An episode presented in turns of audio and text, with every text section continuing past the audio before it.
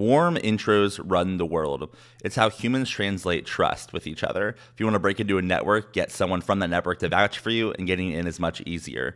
With that said, I don't know how this has happened, but in 2023, getting a warm intro has never been harder. There are thousands, if not hundreds of thousands of people aiming to get into very exclusive networks, and the warm intro model isn't effective anymore. There's too much noise for the signal. So if you are a professional, if you're someone that wants to expand your network, what is someone to do?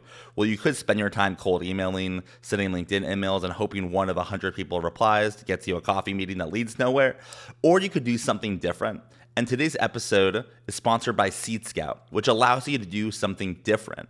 Seed Scout is a platform that allows you to request introductions to other people on the network with a click of a button. No more sending long emails, no more sending doing all this research, right? It's simple. You send an intro request. If they want to meet you, they accept and you're instantly introduced. Seed Scout is an alternative way to expand your network that gives someone more context than a cold email, but it's faster to achieve than that warm introduction. So if you are sick of spending hours days, weeks, months, even years trying to break into new networks and you just want to try something new, I would check out seedscout.com, S E E D scout.com.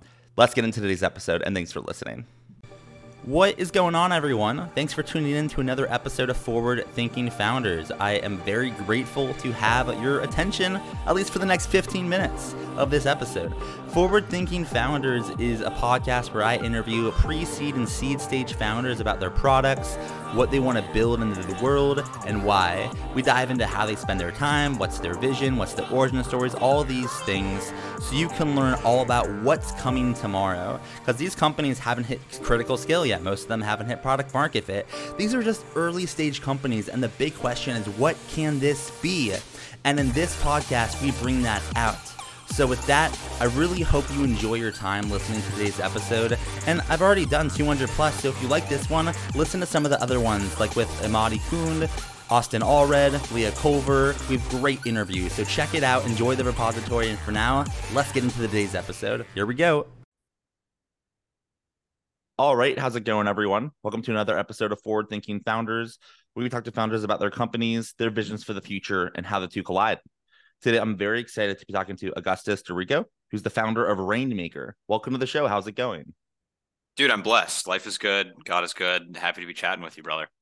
Excited to be chatting with you too. As I said, before we started recording, I feel like I spotted you on Twitter. I'm just like, this is the craziest thing I've ever heard. It sounds super awesome. We got to get this guy on to tell, tell everyone what what what you're working on. So let's just kind of dive right into it. Um, you're working on Rainmaker. What is Rainmaker? Rainmaker is a weather modification and cloud seeding company. So, what we're looking to do initially is enhance precipitation over the American West to offset the effects of drought for the sake of our agriculture and for the sake of our water endangered ecologies like the Colorado River Delta. And then eventually, what we want to do is terraform the entire planet by controlling hurricanes, controlling the amount of rain that deserts receive, and then greening them subsequently. So I, I, live in Arizona, so I, I feel this problem acutely. Um, you know, I feel like the whole Southwest does. I'm curious, and you can share as much or as little as you want. Like, can you kind of walk through, like, let's say, you know, you you I guess how, what does this look like? Does it you, you build like a cloud and then it like rains, or like do you got to work with like like I don't know? Help me understand a little deeper. You don't have to go super deep, but like walk me through how this works on a high level. Totally, totally. So fundamentally, clouds are water vapor right? And then precipitation, be that in the form of rain or snow or sleet or hail, is also just water, right? So what we do is we fly a drone up into these clouds, into these big pools of water vapor, and release a chemical, which we can get into the particulars of in a sec, totally ecologically safe. Um, release a chemical that condenses the water vapor or catalyzes the freezing of the water vapor such that the really small droplets become heavy enough to precipitate in spite of the convective forces pushing them up, right? So we make water droplets and snow crystals that are heavy enough to fall um, in the form of precipitation, and and we do that with the drone. And you gave me a little bit of, of an idea here, but I, I, want like the whole story. You, you could work on any anything in the world, right? That's what founders do. Like you, you, we pick problems that are interesting to us and we solve them. You could do anything. You picked you picked this massive, massive idea. Um, but I'm curious, what's the origin story here? Like, why why did you decide to work on this problem versus another problem, and um, how did you kind of get here? Well, uh, it all starts in the gym, actually. Um, so during the pandemic, I moved from Berkeley to Texas, um, and I was working as a personal trainer in Dallas Fort Worth, and I just happened to meet the biggest water well driller in the state of Texas, and so as we became friends, he eventually told me that there was uh, this new permitting regime put in place for farmers and other people to use groundwater uh, to offset the amount of uh, groundwater being pumped out of the aquifers. The aquifers in all of the American West are in a state of managed depletion, meaning that there's going to be a dust bowl in the 2040s, give or take, um, unless we find a way to produce more water. The regulatory response was to restrict how much water people are allowed to pump and then penalize them if they exceed their budgets. And so he was, as a consultant, handling the compliance for his customers. What he and I decided to do together was build a company called TerraSeco that automated regulatory compliance for these groundwater users. And so I spent about two years working on that, um, dropped out of college to do it. Um, and as I transitioned from more of just like the Silicon Valley tech guy, software guy, to the BD public policy, water policy guy, I realized that nobody was producing more water. No, nobody in the conversation around water scarcity had a real solution, right? Like on the one hand, there are the desal folks that say let's just desalinate the entire Pacific Ocean. But then when you ask them, okay, how do you get around the permitting issues with the California Coastal Commission? How do you get enough grid support for this when there's already rolling blackouts during the summertime? How do you pump this water over mountains into the interior of the country and justify the unit economics, right? There's never a fleshed out model of that that works. Um, so that's one problem. And then and then the other side of the dialectic is this sort of Malthusian water restriction camp, um, which is like not totally bad in the sense that it's good to be a good steward of your resources, um, but it is not good if it degrades everybody's quality of life needlessly. So as I was working at TerraSeco, I started to think about alternative ways to produce more water alternative ways to desalination and I investigated brackish groundwater desalination, water recycling, atmospheric water generation, like the kind of thing that you see in Star Wars, right?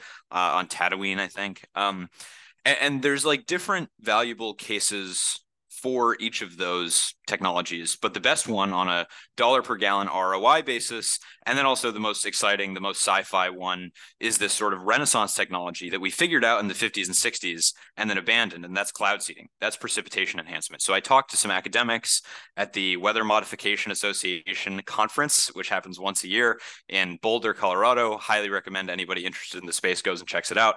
Um, and I found out that uh, there's a lot of low hanging and then really exciting, deeper innovation um, in cloud seeding that can be done that we decided to do at Rainmaker to produce more precipitation, to produce more water, to offset all of the droughts that people are experiencing in the American West. So at this stage of the company, obviously as a founder, I'm a founder. Everyone that comes on here is founders. Like everyone has a different stage that they're in. And as you get into a different stage, your time is spent differently. So I'm curious for you, like right now what are you spending your time on on an average day? And how do you envision that like changing over time as the company you know grows in in revenue or grows in customers or kind of things like that? Yeah so um we raised our pre-seed round. We did a lot of bd so we have customers in the central valley of california and idaho and arizona and some other states abroad. Um, and now the highest priority for us is hiring and building out the product right? So um, hiring, if you are listening to this and happen to be an applied computational chemist or have some sort of background in chemistry like that, or an atmospheric scientist, so physicist or meteorologist, I'd love to talk to you. Please email me at augustus at makerain.com. Um, I'm hiring very aggressively and then hiring for the sake of building this product. The product being a combination of a couple things, right? Um, we're using off the shelf drones, but the drones that we use have to be retrofitted with heating elements so that they can fly up into these clouds that are super densely filled with water that is below zero degrees Celsius. Most planes avoid conditions like these. We're flying directly into them for the sake of the best yield when we're cloud seeding. So that's one big vertical. Another big vertical is um, new chemicals and new ways to disperse the chemicals that are used in cloud seeding, right? So silver iodide is the default chemical used. Um, and it is generally safe. You could eat the stuff at a certain parts per million, at a certain concentration. Uh, it becomes antimicrobial, right? So if we were to do this at scale for five years into the future, then cloud seeding with silver iodide wouldn't be viable. We're trying to be ahead of the game for the sake of being the most conscious of our environment's stability and well-being. Um, and and in, in trying to do that, we're developing alternative chemical agents for cloud seeding. Um, in addition to that, there's a bit of atmospheric modeling that goes on. That's more of like the software side of the business as well. Um, that's what we're building out right now. And th- th- I don't always ask this question, but I just it keeps popping up in my head. So I'm, I'm just gonna ask, like, what is? Do you mind me sharing what your like background is? Obviously, you're tech, you're technical. Like you have this all. You're saying all these words, and I understand some of them, right? But you obviously know what you're talking about. What what'd you do? Like, how'd you get to this level of technicality with this kind of with this kind of stuff? Um, I'm a big fan of 1517 of the Thiel Fellowship of the folks that say that traditional education and the traditional university are not optimized for education and technical learning anymore. And, and and, that's not to say that like you can't become a spectacular mathematician and that you shouldn't go to college um, uh, to become a spectacular mathematician.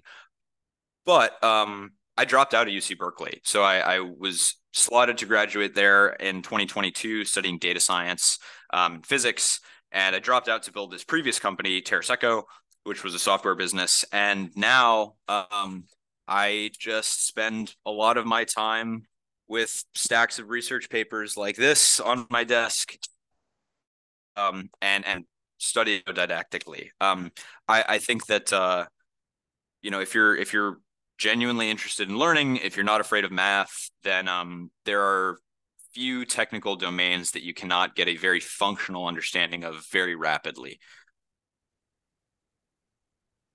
And if you were to kind of take everything you're doing now and kind of zoom out into the future, like, you know, as far as you really want to go, you know, 10 years, 15 years, like, you know, 50 years, whatever, like, what do you see as the big vision here? In other words, like, what does the world look like when Rainmaker is this massive company, you know, having this massive influence on the world? Like, what does that look like?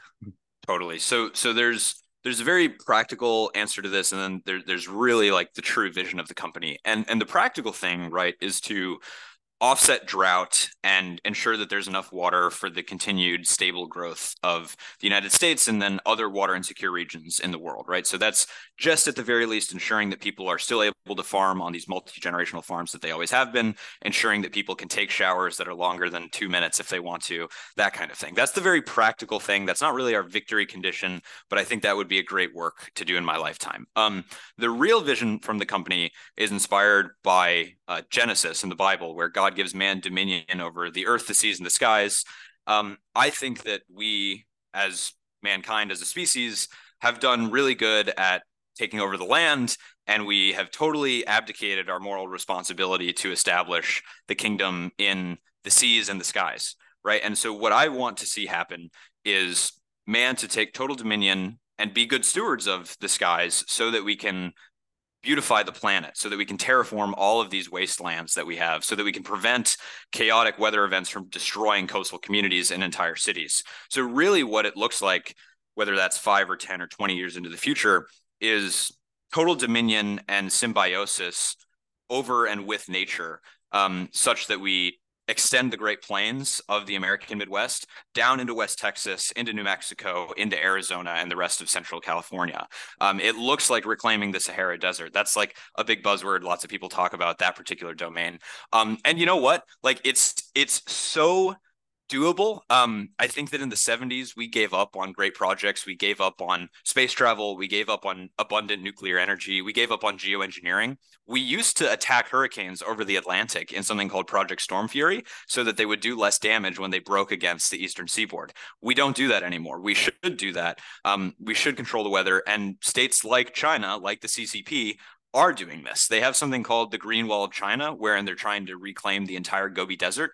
Uh, and they're doing that through a variety of vectors, one of which is just planting more trees in the desert. Another one is cloud seeding to produce more precipitation there for the new trees that they're they're putting there. So so you know geoengineering for the sake of man's well-being, nature's well-being, and then ultimately the kingdom of God is what I'm up to.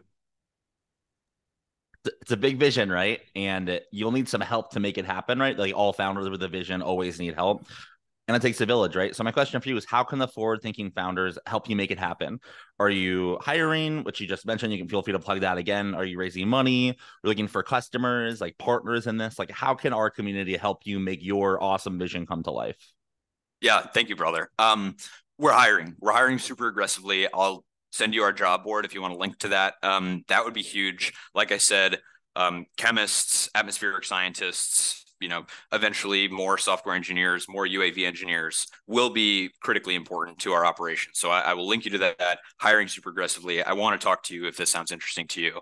Um, the next thing beyond that is uh, policymakers and regulators. You know, um, if you're interested in the well-being of the Colorado River Delta, if you're interested in the well-being of the constituents in your agricultural district, um, then we want to talk to you about how we can help as well. If you're interested in the price of water going down or your hydroelectric facilities, say in Nevada, being maintained, then we want to talk to you about how we can help. Um, so, so talking to policymakers, talking to potential hires, these are the huge things for us. Fantastic. And for my last question, if someone wanted to connect with you or learn more about what you're doing online, where can they find you online? Do you have a website, social media presence, email address? Do you have like a blog where you educate? You know, h- how can people learn more about what you're doing? Yeah, I'll, I'll link you to all these. So um, we have uh, my Twitter, which is, or my X, which is x.com slash A D O R I C K O. It's my last name. So it's uh, x.com slash a Doricko. And then our website, which will be revamped in the next couple weeks, is makerain.com. And then for the uh, for, for those that are not faint of heart and really want to aggressively pursue a conversation, then email me at augustus at makerain.com. All right. Thank you so much for coming on to the podcast. I really appreciate it. Thanks, brother. I appreciate it too.